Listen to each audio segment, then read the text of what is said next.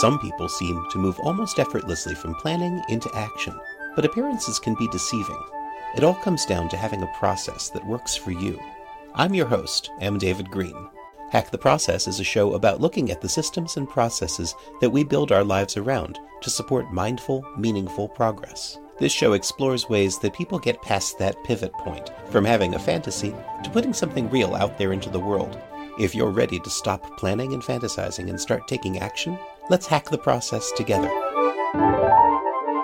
Jina Bolton has gone from web design to web engineering and back again so she understands what it takes to establish design standards for a project and make them attractive, both visually and technically. In addition, Jina's talent for evangelizing has helped make her Lightning design system for Salesforce popular both inside the company and across the open source community. Hear how she built on her community organizing skills and went from hosting local meetups to creating Clarity, a conference all about design systems. Jina will tell us how she organized a small team to line up speakers, solicit sponsors, and get the word out, all while still holding down a full time job and managing her own open source projects on the side.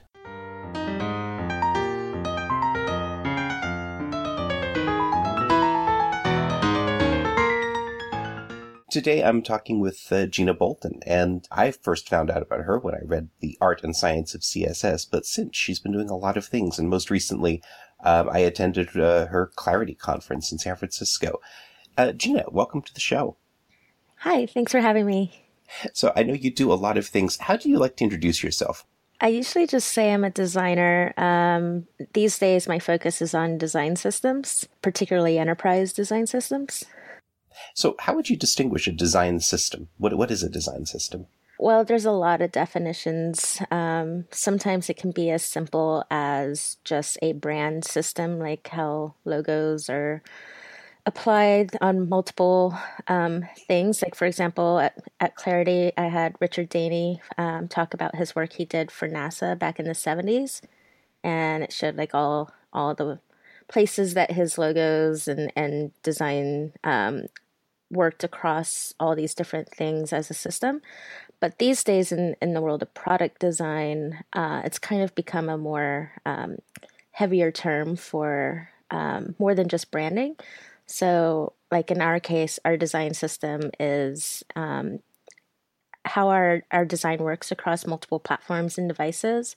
It's also our guidelines, it's our CSS framework. Uh, we have a team that's actively working on it. We we basically treat it as a product and you know, as Nathan Curtis, who was one of the speakers, mentioned, it's it's a product serving uh, your product. So, um, yeah, there's a lot of answers to that question. I, I, was thinking a lot of people do get confused between the, the notion of a brand, uh, like a branding package, and a design system. But it feels like a design system um, walks people through how to use how to use the tools and actually provides the tools themselves.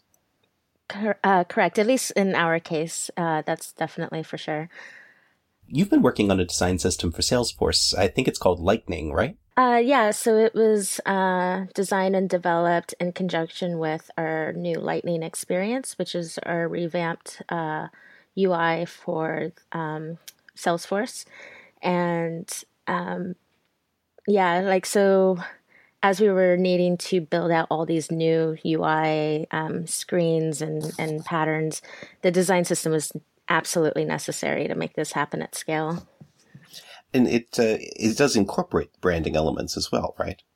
Uh, yeah. Like we we for us, we don't go into the details of like how big the logo should be and how much space should be around the logo, but for us, it's more about um, the the sense of aesthetic and brand across a product. So it's more like you know how do we use color to convey uh, different types of messaging or states? Um, how do we use type? How do we use um, our different patterns in our UI um, in a very consistent and cohesive way? And, and I know that a lot of branding systems do that as well, but I'm curious. It, it feels like uh, the the Lightning system um, also provides a lot of the technology that people need in order to implement this. Yeah, so in our in our case, for sure, um, it, it's the only way our design system will actually be used and followed is if by providing the tools and resources uh, to get people there. And so this helps both our designers and our developers. Um, and we have developers both internally as well as externally because we have a platform where people build their apps uh, to live within the uh, Salesforce ecosystem.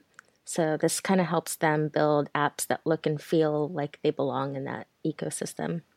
Now, Salesforce is huge. It seems to me like this is something that uh, that evolved out of necessity. How, how how did you recognize the need for something like this, and then like it's a massive project? Well, so I mean, it's something I've always wanted to do, almost at almost every company I've ever worked at. Um, I I did a style guide when I was an intern at a design agency, and ever since I've been trying to um, do this, but for Salesforce, like it's not even like an option. Like it, it just has to happen because um, we have so many different products and features and uh, devices and platforms. How how was Salesforce doing it before you started this? Um, so it's hard to say since I wasn't there, but I I know they they did have a style guide um, for their uh, revamped mobile UI, which was called Salesforce One, and that's actually what attracted me to join this team.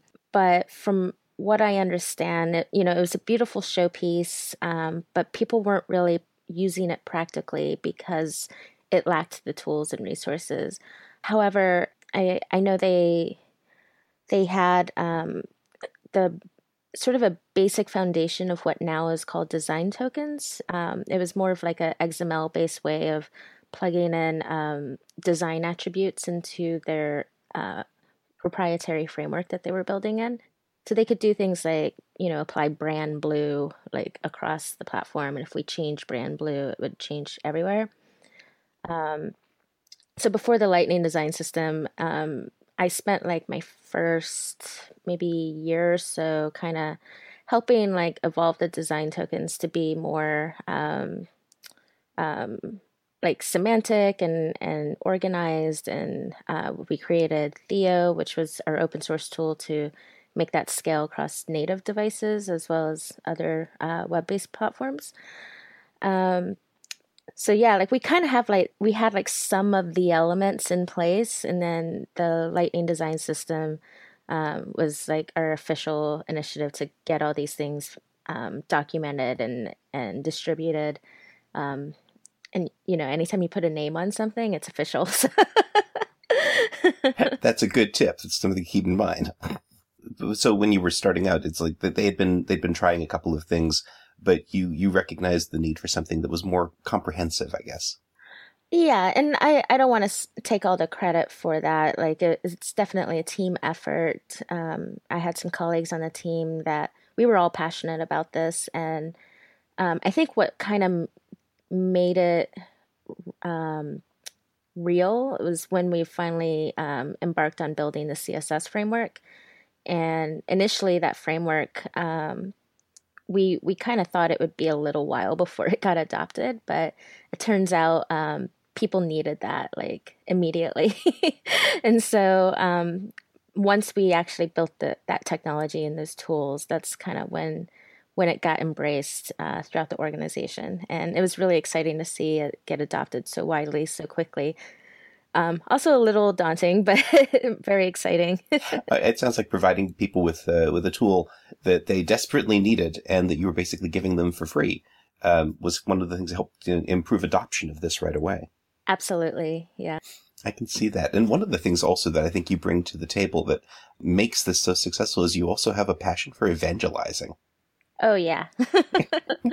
Tell me about that because a, a, lot of people who, who develop this kind of things, a lot of engineers, a lot of designers, they, they tend to like, you know, go into the background. They want to work in their little quiet space and distribute things, maybe do a little bit of research on how the users are responding to it, but it's mostly not about sharing it with the world the way that you do. Yeah. So I, um, I've always, I've always been interested in sharing what I've learned because that's how I've learned is other people sharing what they did. And not to talk too much about Apple, but a big reason why I left was because I couldn't really talk about my work. And that was very frustrating for me. But it's not just like like there's obviously the external element. Like I, I love writing and speaking and tweeting and like talking about what I do externally.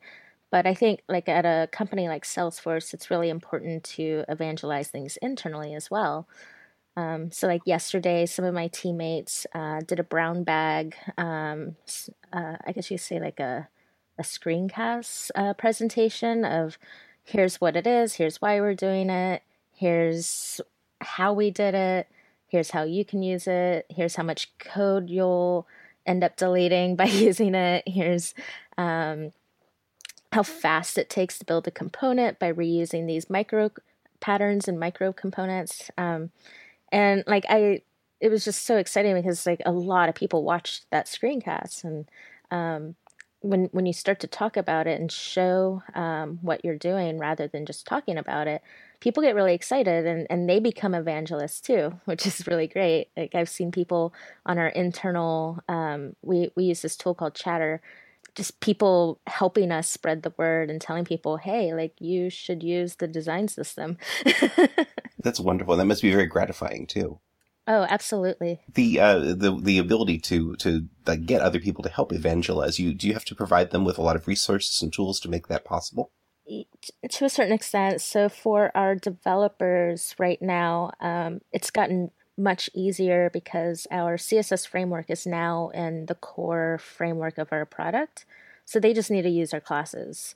Um, obviously there's a lot of older components that need to go back and get retrofitted at some point but for anything net new or anything that we are um, revisiting they get that for free they just have to use our classes in the way that we tell them to but we also have native uh, developers who can't take advantage of our css so for them we still use design tokens so it's essentially like sass variables but they get it in XML or JSON or whatever the format is that's appropriate for their platform.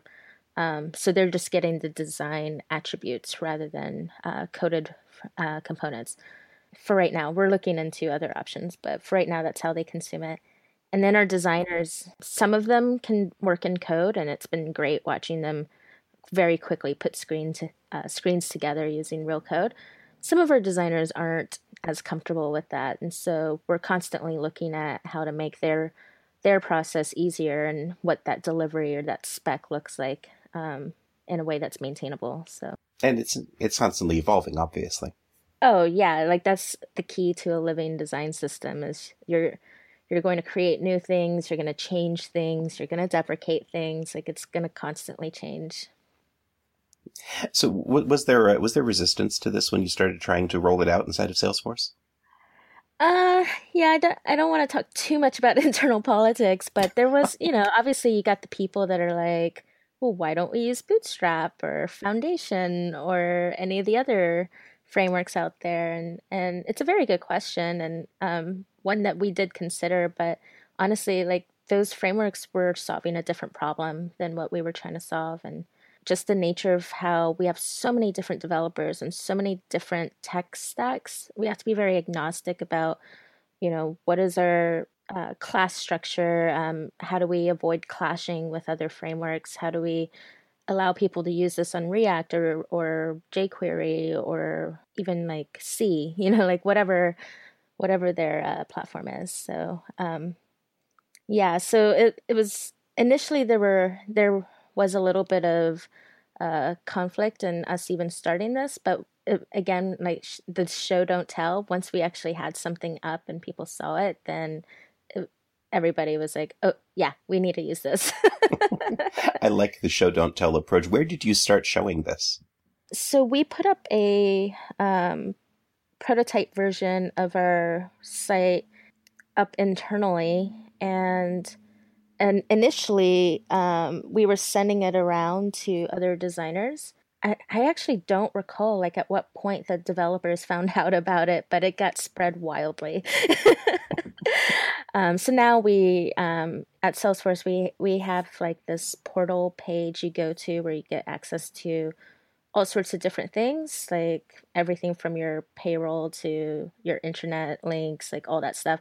And one of the tiles on there now is our design system. And so everyone has access to this tile that they click and they can get access to all sorts of resources and tools to uh, use this. So it's it's uh it's a it's a real thing now. it's a real thing inside of Salesforce and outside of Salesforce. I Just, how did you realize that this was something that was going to be useful to people outside of Salesforce as well? Yeah, like I, when we f- first launched the um, uh, the beta, because we we had an alpha that we were using with our um, third party developers. Um, when we announced the Lightning Design System, it was beta, and I, you know, we were all pretty excited to see um, what kind of traction it would get. But what floored me was so uh, we open sourced it, and what floored me was like how quickly people were already like submitting um, components or ideas. People were even creating um, third party React or Angular or uh, Bootstrap like integrations with the design system so that they could use it for whatever their use was and then they were distributing it. So i think like within four hours of announcing it somebody had already built like a react library on top of our design system and the open were, source community is just amazing isn't it? Yeah it just it really floored us and it still floors us to this day of um, how many people are building things for it and it's uh it's exciting but it can also be a little scary. But um yeah, and then um, seeing people tweet about it and blog about it and speak about it, like we get excited every single time, even though like it's been out for um, almost a year now, and we still get super stoked every time we see a mention anywhere. was was this your first opportunity to do something with the open source community? Uh, no, actually, my first opportunity was with the Sass website. I'm a big fan of Sass, and they needed a new website design, and so I offered to help. And now I I basically drive that initiative. And it was as a designer, it was kind of nerve wracking at first because, especially when you've worked in a design agency um, environment, like it's very natural to want to hold your design close until you have the big reveal. And then like everyone gets excited and see the big reveal and then you get patted on the back. Like, you know, like it's just kind of a thrill to have that. So the idea of designing out in the open was terrifying for me because it's just not something I, I was used to doing. But um, the first SassConf was about to happen and uh, we needed to get the site out, and I knew it wasn't like perfect, but we ended up launching it at SassConf, and I knew it it still needed some work, but you know, open sourced it, and like immediately, um, you know, talking about the open source community, immediately pull requests were submitted, typos were fixed, bugs were fixed, and I realized like, wow, like I people will do my work for me. That's kind of cool. being able to coordinate that is a real challenge. Yeah. Um, so that was a big learning process for me. And, and then I realized like there was a lot of benefit to it. Um, so much so that I ended up uh, writing a 24 ways article about why you should design for open source. And like now it's kind of exciting. Like we, I, I love being at a company where we have open source tools that uh, we can put out there. And um, I, I'd love to see like if, if we're helping people try to solve the same problems that we're trying to solve, or maybe they have better ideas and they can contribute back. So with this with the Sass community, I think you've also become involved with their mix-ins, right? Uh, well, yeah. So the mix-in is a local meetup that I started um, for Sass, but it's definitely not the first. There's a lot of Sass meetups all over the world now.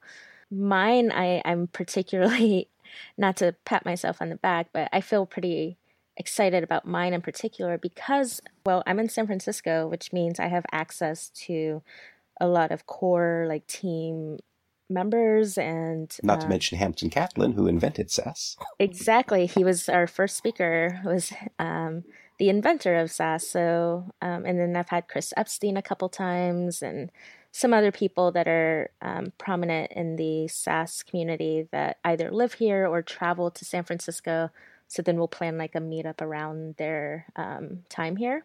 So yeah, I feel pretty fortunate that we've we've had a pretty stellar um, lineup of speakers so far.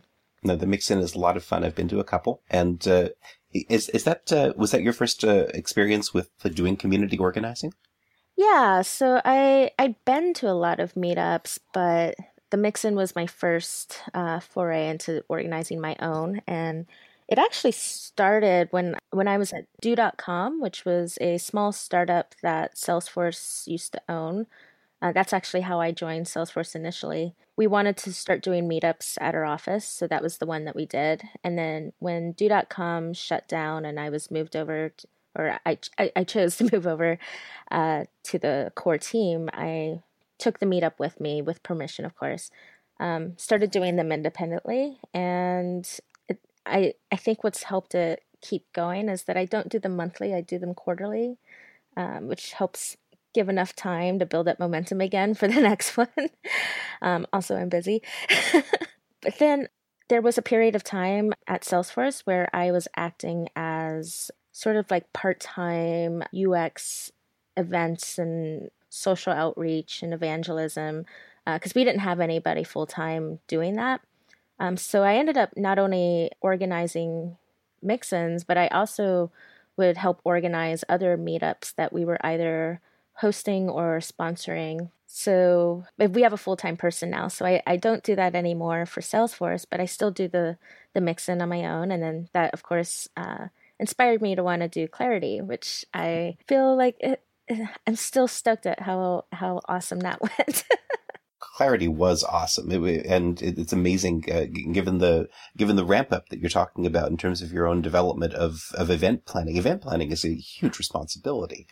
How did you even get started with that? It's never really something I had considered exploring, but I do know like anytime I've been involved with like even if it's like planning a house party or anything like that. Like I always get really excited to see people come together and talk to each other and, and hang out and see new friendships get made and stuff like that. And so the meetup thing, I, I just kind of found myself really enjoying that aspect of it and you know like it's it's not officially my job now but it's somewhere I could see myself maybe going into later in my career like if I want to have a change in pace of what I'm doing, I might go into trying this full time. I don't know.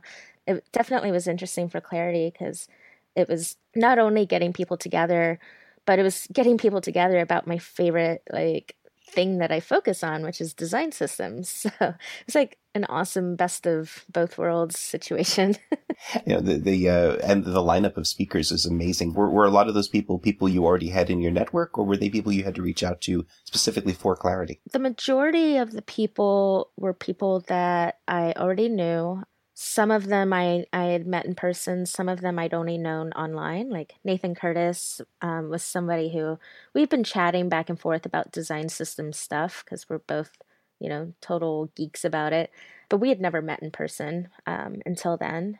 And then there were some people that I had never met or even knew online, but just uh, sent a cold email to them. Um, for example, Richard Danne, the guy that did the NASA branding back in the 70s, as well as like Anna Pickard from Slack. Had never met her before, but they were people I really wanted to have at my event and um, was super stoked when they said yes.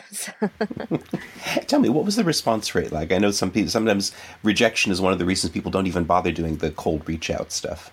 Yeah, so initially it was exciting because pretty much everybody I was asking was saying yes. Um, but there were a couple uh, rejections. One of them, you know, was on a honeymoon. Somebody else just didn't really have a reason, just said, I'm just not in the place right now in my life to do this. And so, you know, it was kind of a bummer because these were people I really wanted to see at my event. But I had to, like, not take it personally and just understand, like, you know, not everyone can just pack up their bags and head to San Francisco, like, for a two day event. Like, it's kind of a expensive haul for some people. Absolutely. But it sounds like you had mostly positive responses.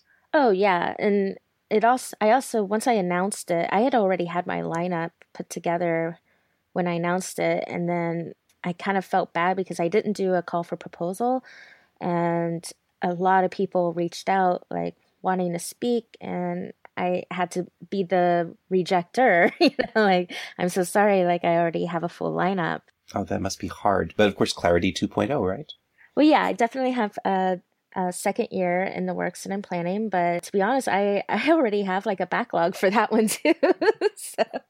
Well, uh, how, how did you how did you launch the the Clarity conference to to guests? It was primarily Twitter. I um, put up a landing page that just had a email newsletter sign up. And i think my tweet was exactly so i'm planning a thing dot dot dot and then linked to it and already started getting email signups. But it wasn't until maybe five or six months later that i finally announced what that thing exactly was. And then got started announcing some of the speakers very slowly. And it was all over twitter you know just l- releasing a name one by one and then you know i started a facebook group for it too but honestly the facebook group or page didn't really get that much traction or that many followers. It, it was all mostly through twitter. And then once like smashing mag and css tricks and a few other publications tweeted about it, that's when I really saw all the signups start to happen. And it was just like, because I got worried. I was like, oh, nobody's going to come. There's like three people signed up. And then next thing I knew, it was like tons.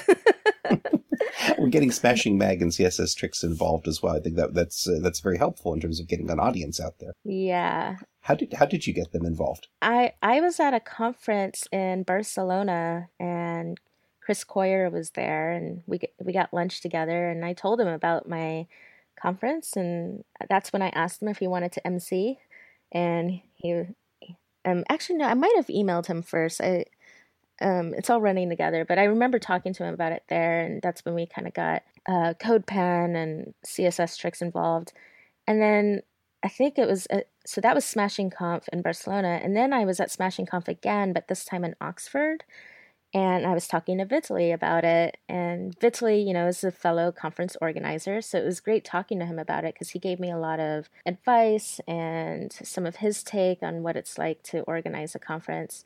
Um, so I ended up looping him in on being a in-kind sponsor as well. So he gave us a few books to give away and showed up to the event, and it was it was really cool. And he he live tweeted it, which was amazing because that really brought more attention to it and then people were like oh man i missed this year but i'm definitely going to be at next year. It was nice that you brought SitePoint in as well to do the the videos of the the speaks the speeches. Yeah, i'm i'm so excited that happened because honestly like videography is really expensive and i just didn't have it in the budget to do it and just at the it was like the last minute they they came through and was like we'll pay for it and we'll host the videos and yeah and that was that was super exciting because there there was just so many like awesome moments at the conference that I wanted people to see like some of the things people said and uh, some of the content in in the, the presentations were were solid. and we'll definitely put a link in the show notes to the to SitePoint Premium's free offer for people so they can come and watch the uh, the event as well. Yeah, so like right now it's it's for premium members and people that attended the conference, but in a few months it'll be public for everyone. That's an interesting approach. I'm I'm curious how you decided on that uh, that staged rollout. Uh, that actually was uh, their idea, and you know, since they're paying for the the videos, I thought it was a fair deal. So yeah, it was just part of the the sponsorship package. Um, and you know, as as long as all the attendees got access right away, and that it did go public at some point, um, I was I was happy with the deal. It it came together so cleanly too. It's it's it was you know completely hidden that there was any chaos under the under the under the covers. That's hilarious that you say that because like for me, I saw all the things that bugged me and things that weren't perfect, and I fretted about all those little things. And then when I was uh, would tell people later, they were like, "Oh, I didn't even notice." no, no, it, it really did come together well. This was your first t- uh, time really organizing one of these things completely by yourself, or well, with your team, but but but as the organizer. Yeah, so I I had a few volunteers. You know, my my fr- friend and former uh, coworker Christopher. Um, helped out with some of the swag because uh, I didn't have time. So he got stickers and the bags, and then my friend Josh helped with the logo, and then my friend Tristan helped with the little animation that was was showing at the beginning of the conference, but they had trouble showing it, so we just had to show a still image. Um, and then some volunteers that showed up on site to help pack the swag bags and check people in and all that stuff. So it was really great getting some help. But I think next year I'm going to ask for more help because I was stressed. there was a lot of work. well, you, you looked excited, I'll say that. oh, yeah. I was running on adrenaline. I couldn't even eat. And I was just like, like running around like with so much energy. you put together a great team of folks, and I'm glad to hear that there's another one coming. I expected that there would be, and I, I also like that you kept the price of the conference down to a point where it was reasonable. It would, would not be difficult for people to get their companies to expense that.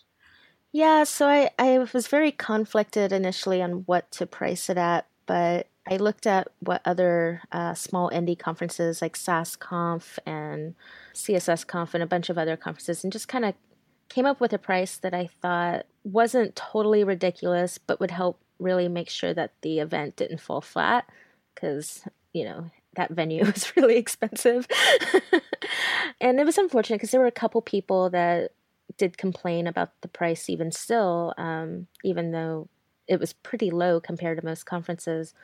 But I think next year I I will do like a nonprofit and student rate, maybe a early bird, because I want to make sure um, I can, you know, have more people going if they can go. But also, I don't want to end up screwing myself over by pricing it too low. Did you have sponsored scholarships as well? So I didn't this year, but it's definitely something I'm considering for next year because you know for the first year I just had to make sure um, I could even get the event to go. um, but now that I've seen like okay, like this this event has has traction, people will come, then I can start talking to sponsors to see if they they will do this. Or maybe I think SassConf did a model where you could pay for a sponsored ticket as an individual along with buying your own ticket. So I might explore something like that too. That's an interesting model. I like that. So, so it's interesting. You, do you yourself go to a lot of conferences? Yeah, um, usually um, as a speaker, but sometimes attending. Like next week, I'll be at Google I/O just as a wanderer. but yeah, Clarity was basically me just stealing all the good ideas from all the other places I've been to that I thought was good. like a true artist. Yes. So, um, so you've you learned a lot from people who've, who've, run other conferences, basically. And you were mentioning a couple of the folks. Um, I'm I'm curious, where do you feel like you got the most the, the the best secrets, the best things that you've stolen? So some some things have happened at more than one conference. Like for example, getting a ride from the airport as a speaker is such a nice gesture. So I wanted to make sure I did that for my speakers if if you know their schedules um, allowed for that um, for the attendees, like f- if you're already going to be paying a ticket price that for some people is pretty steep, um, though for some people they considered it cheap. I, I just wanted to make sure everybody was fed.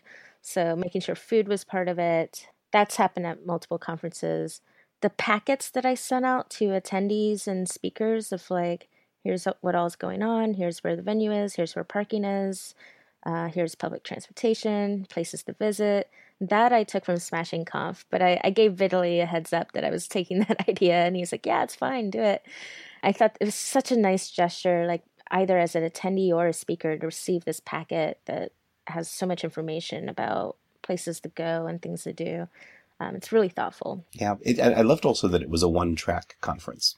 Oh yeah, I I not to speak ill of any conference that doesn't do a single track, but I just I can't stand multiple tracks because I want to be able to see everything and it really sucks when there's two talks up at the same time that you want to see and you have to choose one. I just think they make for much better conferences and it also exposes people to things that they might have skipped otherwise. For example, very few people I well maybe that's not a fair statement, but a lot of people would skip a talk on accessibility because it's not exactly in the realm of what they do but by making it part of the track and you know cordelia gave a fantastic talk and she made it very entertaining and fun. Like people really enjoyed it and i even saw tweets of people saying wow like i never would have thought a accessibility talk would be like really fun and cool. Um, that was one of my favorite presentations and I, will admit admitted accessibility nerd but um, but i thought that was brilliantly presented. I'm curious how you know, you you're running this stuff at Salesforce. You're organizing these conferences. What is your routine? How do you keep yourself organized on a day to day basis? you think I'm organized? you fooled me. I am not organized. no, um, honestly, like, I, I, I mean, the things that I'm doing, I, I'm fortunate that my job is something I'm very passionate about and that this stuff is stuff I'm very passionate about. But in a way, like I, I do work more than I should. But you know this. yeah. Um, so for the conference stuff, for clarity especially, that wasn't a Salesforce event. So that was done on my own time.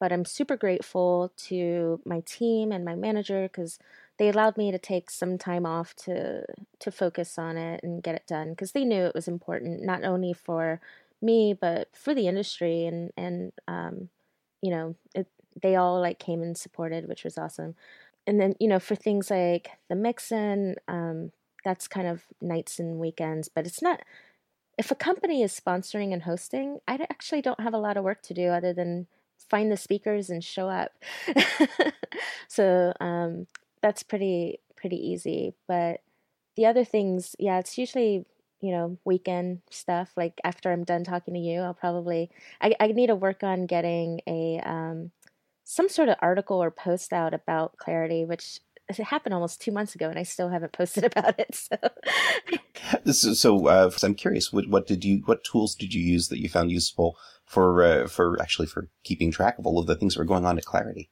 So for Clarity, it was, you know, a combination of MailChimp and Eventbrite um, and a spreadsheet.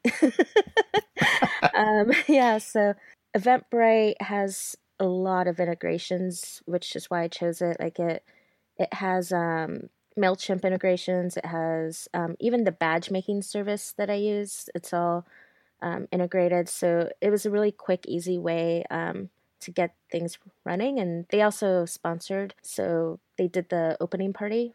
So if I had like any questions about things, like they were happy to to help. Um, next year, I'm probably going to use a different service. Um, I, I won't mention it yet in case that doesn't actually happen, but there's another service that people have recommended and they've reached out um, interested to to be involved next year. Um, so I'm looking forward to that. But yeah, it was mostly manual. Like I, I had a spreadsheet where I was tracking all my expenses, um, sponsor details down to like how many tweets I, I was supposed to tweet about them and how many tickets I was giving them. Like it was all just uh, a massive spreadsheet. what about team communications? Uh, so I used Slack, and instead of creating a brand new Slack, I used the design system Slack, which I uh, started maybe six months ago, I think, maybe more. Um, so I had a, a public channel in there for anyone to talk about the conference, and then I had a private channel for speakers and another private channel for uh, my volunteers and me. Okay, okay, and uh, and a shared document system of any kind. There was some usage of Google Docs and and and such, but it was mostly just discussion through Slack, and then anything that was more like about like high level organizational stuff I just did in that spreadsheet. And hey, you're coming from Salesforce. Did you use CRM? I did not, and I probably could have, but yeah, I just didn't think to. I guess because I was doing it since I was doing it through Eventbrite and Mailchimp, like I already had contacts uh, in both of those. It is something I, I could consider for next year. Like we we have a um, smaller offering called Salesforce IQ. It used to be called Relate IQ. That might be more appropriate for the size of what I'm doing. So um, definitely we'll explore that and see if that's that's something that's good for running a conference. so if you were going back and starting over again, is there something you would do differently about the way that you organize this? Uh, I would have started earlier. Um, a lot of the ramp up was towards the last few months, um, and that was mostly just because of me doing this by myself. Like I, I had a lot on my plate, um, and then, like I said before, I would probably involve more people to help and take some of the ownership of some of the aspects that maybe I'm not awesome at, and then also just some of the things that I did from you know, like I, I mentioned, like I, I want to have more ticket offerings. I was thinking it might be good. Um, so I paid an honorarium to speakers unless they um, declined, and everyone got everyone who didn't decline got the same honorarium, but some speakers chose not to be recorded, and so from more of a, a value standpoint, I think I might offer two levels of honorariums next year based on whether or not you're you're gonna let yourself be recorded. yeah, it sounds also like ha- having a, uh, a, strong open source uh, project and a strong community of followers already was very helpful in, in getting this launched out. Yeah, like I, I will admit, like I, I definitely relied on my follower base for, for getting the word out there, and I, in terms of trying to get sponsorship, um, which also led to getting the word out. I literally went down my entire list of people that I followed. and if they worked at a company that I thought might be interested, I reached out to them. And that was a lot of people because I follow probably like 1,400 or so people. Um, so, um, well, some of those are organizations and brands, so that's not really an accurate number. But of the people I follow, like I reached out to a lot of them, and whoever was unable to help it, at least tweeted about it or or mentioned it. So it helped definitely get the word out there. Actually sponsorships is another area where rejection can sometimes be something that slows people down yeah for sure. I i was nervous initially because you know because i started so late a lot of people already had capped their sponsorship budget for the time frame that my event was happening um, but yeah like in the last month like it was like a miracle like all these companies came through and um, even one that told me no came back later and was like okay we'll do it. So, i think they saw the momentum that you were building yeah all right well so um, how can people find you online uh, so on twitter um, jina just j-i-n-a uh, the same on instagram and Dribbble and github or you could just go to jina.me and hit hit up my contact form. yeah. Very cool. Very cool. Well, thank you so much for sharing your time with us today. Awesome. Thank you so much for having me. Are you glad you listened to this episode of Hack the Process? Then take an action now. Make a note about something you just heard and how it's going to help you as you hack your own process. And let me know about it. This has been M. David Green, your host for Hack the Process. You can tweet me at Hack the Process leave a review for the show on iTunes, and visit hacktheprocess.com to check out the show notes for this episode and join our community of process hackers. Thanks for listening.